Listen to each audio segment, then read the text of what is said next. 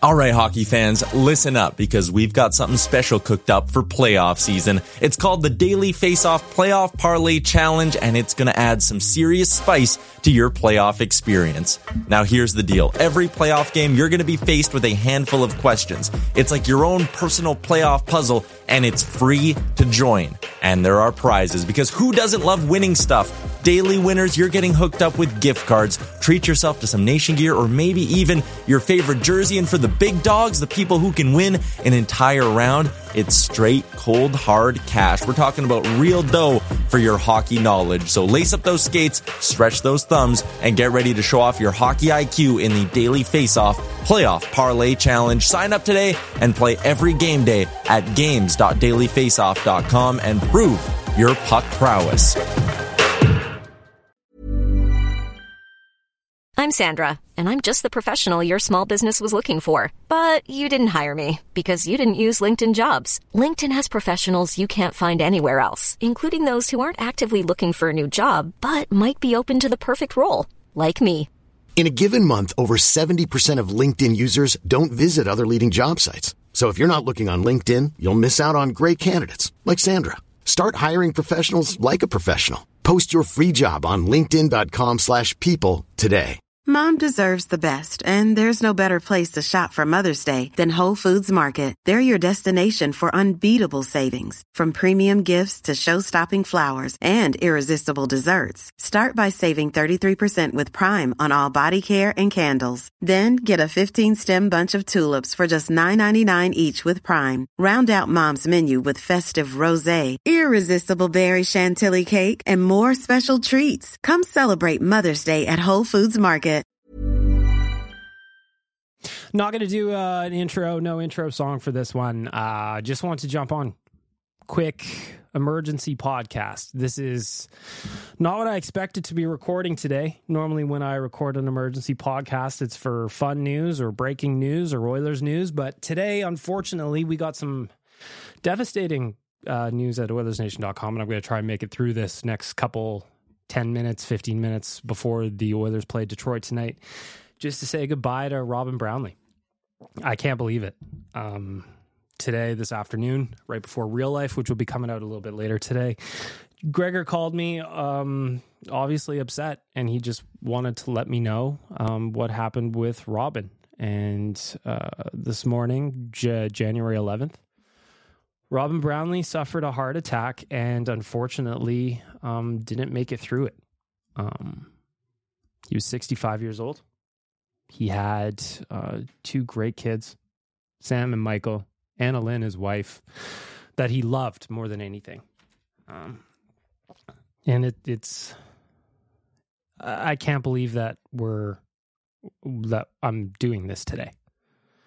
Brownlee wrote an article at OilersNation.com yesterday about how the Oilers barely beat the Chicago Blackhawks, and they just kind of eh, the point of the article was just kind of, you know what, these are one of those ones where you just take the points and you leave and you you you file them away and you forget about it.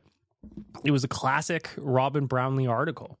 It was a reasoned analysis that was well written, that was breaking down a sport that he loved and covered for decades. So to have a back and forth with him yesterday is heartbreaking. I, I, honestly I can't believe that this is what we're doing today. You know, when you listen to real life, I, I had a hard time keeping it together, and I'm trying to keep it together now. I did Gregor show, same thing. It's tough. I love the guy.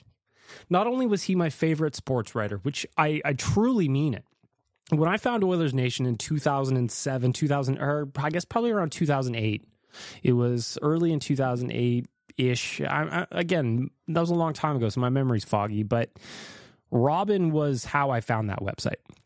It wasn't Wanye. It wasn't Bingo Fuel at the time. Uh, Adam Rosenhart, who used to be the editor of the site back then, it was Brownlee. And I fell in love with the way he wrote about hockey.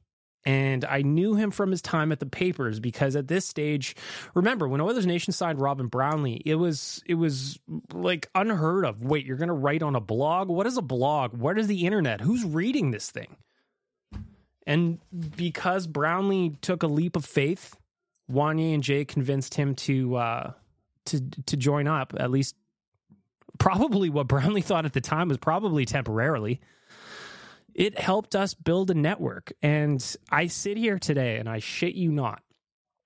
I wouldn't have a job. I wouldn't be talking to you today. I wouldn't have this equipment in my house if it wasn't for Robin helping Wanye and Jay and Gregor build up the network to a point where people knew what it was.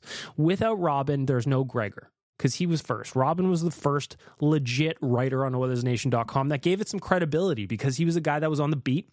Worked for the Sun and the Journal here in the city. He wrote for NHL.com for a lot of years. He just kind of was that guy. And again, without him, I there's I asked Gregor today on the radio when we were talking about it. I just said, "There's no way that you would have joined Oilers Nation, right, without Brownlee there." And he goes, "I don't know, probably not." So then when I think about that kind of thing, like the sequence of events and the leap of faith to join a blog that nobody had heard of at that point, uh, if you remember, like if you've been around long enough or if you need a little quick intro, back in those days, OilersNation.com was one article a day.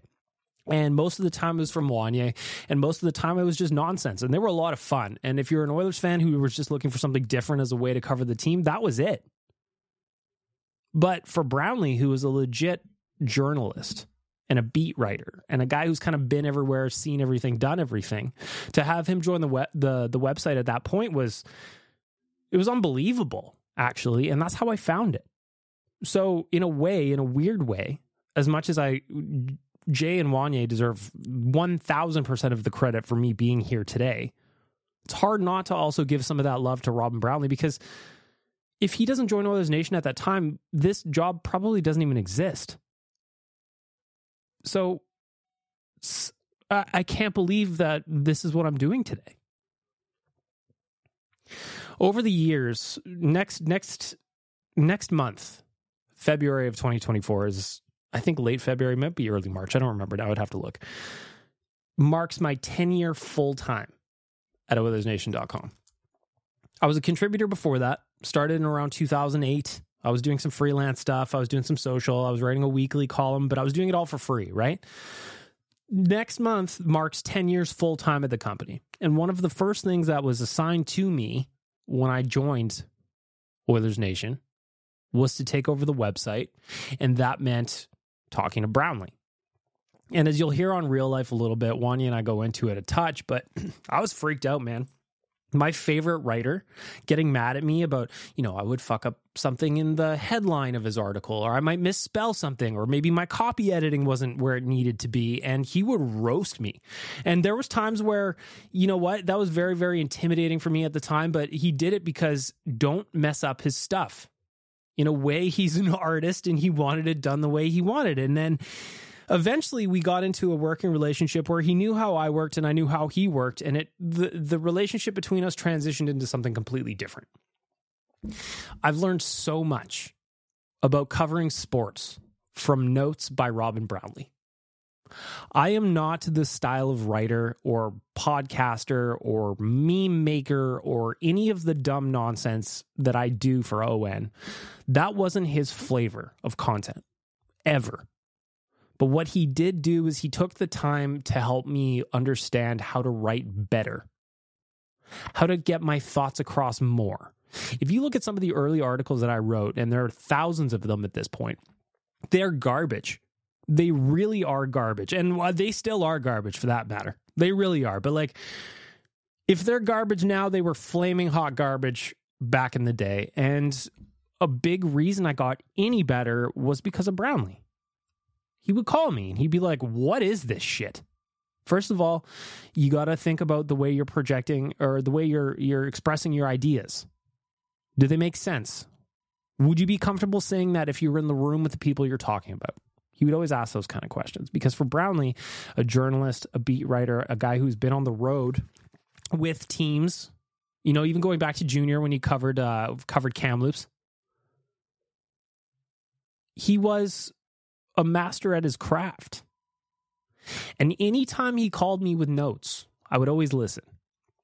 at my house i have a i have a and I'll, I'll try to dig it up because we're gonna we're gonna be putting together some brownlee content here over the coming weeks at oilersnation.com just some best ofs remembering all that kind of stuff um i'm gonna try to find my notebook because i legitimately have a notebook in my house and it's nothing fancy it's just a lined pieces of paper that was just brownlee notes because when a guy like that took the time to try and help me a guy that calls himself bagged milk on the internet it meant something to me and over the years, over the last 10 years, 11 years, yeah, 10 years, we kind of had a very interesting relationship. Robin would call me from time to time and he would either, you know, want to talk about what's going on behind the scenes or he would want to know just in know, like what's coming, who are you guys looking at any writers? He wanted to be involved in that way, not necessarily because he wanted to direct traffic or direct the ideology we we're trying to get at or direct XYZ. He just wanted to know and he wanted to give his advice. And I always was willing to take it from Brownlee because he's been everywhere and done everything. Over the years, we had an interesting relationship where he would call me and we would have, oh man, I, I think about 2020 and the pandemic when we were all by ourselves. Me specifically, like taking you real personal now, I was by myself with my dog that entire year. I didn't have a girlfriend. You know, you weren't allowed to hang out with people. The only time I ever saw people was like driveway beers with friends or when you were allowed one government mandated friend. And Brownlee would routinely call me about work, quote unquote, as if he didn't know I was there by myself. And sometimes those conversations turned into two, three hours. We would just be bullshitting we'd be talking about content. I would ask him stories. I would try to convince him. I'd be like, Brownlee, please. There's got to be some of these stories that you're telling me right now that you can write on the website. There's got to be. People will love it, man. I remember even as recently as a month ago, two months ago, I'm badgering him. Brownlee, we're on the call. We're doing another one of our hour, 90 minute phone calls. And I'm like, Brownlee, let's get a podcast going with you, man. He goes, Oh, nobody wants to hear about me. I'm the old guy. Like, you guys are doing your own zany things and you got live shows and I don't see how I fit. And I go, You know what, man? Your Rolodex of all the people you met along the way in like the 90s or whenever you were covering the beat, let's talk to those Oilers. Let's talk to the Oilers that people don't necessarily think about. Let's talk about their lives and let's talk about the current team. You can do that. You've broadcasted thousands and thousands of hours in your life. And we were getting to a point where I almost convinced him to do it.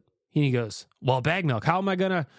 How, am I going to get this? I'm not going to your guys' office. He goes, I don't have no interest. I'm like, Brownlee, we'll send people over to your house. We'll set it up in your house. Let's get it done. And he goes, Oh, you're going to set something up in my house, hey? Yeah, we will because I believed in the project. And uh, if I'm going to say that I probably annoyed him for a year trying to push him to do a podcast where he was talking about 90s Oilers and just telling stories and discussing the current team, it would have been great. Because if I could just record even a fraction of those phone calls that we ever had, it was just they were magic. And the way Brownlee told the story was so entertaining because I love the Oilers and have my whole life. And when you've got a guy like that with the with just as much knowledge and as many stories in the bank, and he was willing to share some of them with me when he got to trust me and know that I wasn't going to go broadcast them everywhere, man, they were good.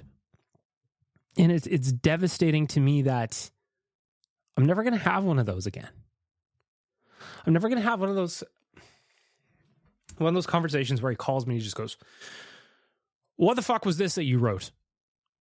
I'm like, what do you mean? He goes, well, you can't. Like, what is this? Like, this is your take on this? I go, well, yeah, but that wasn't really why he was calling.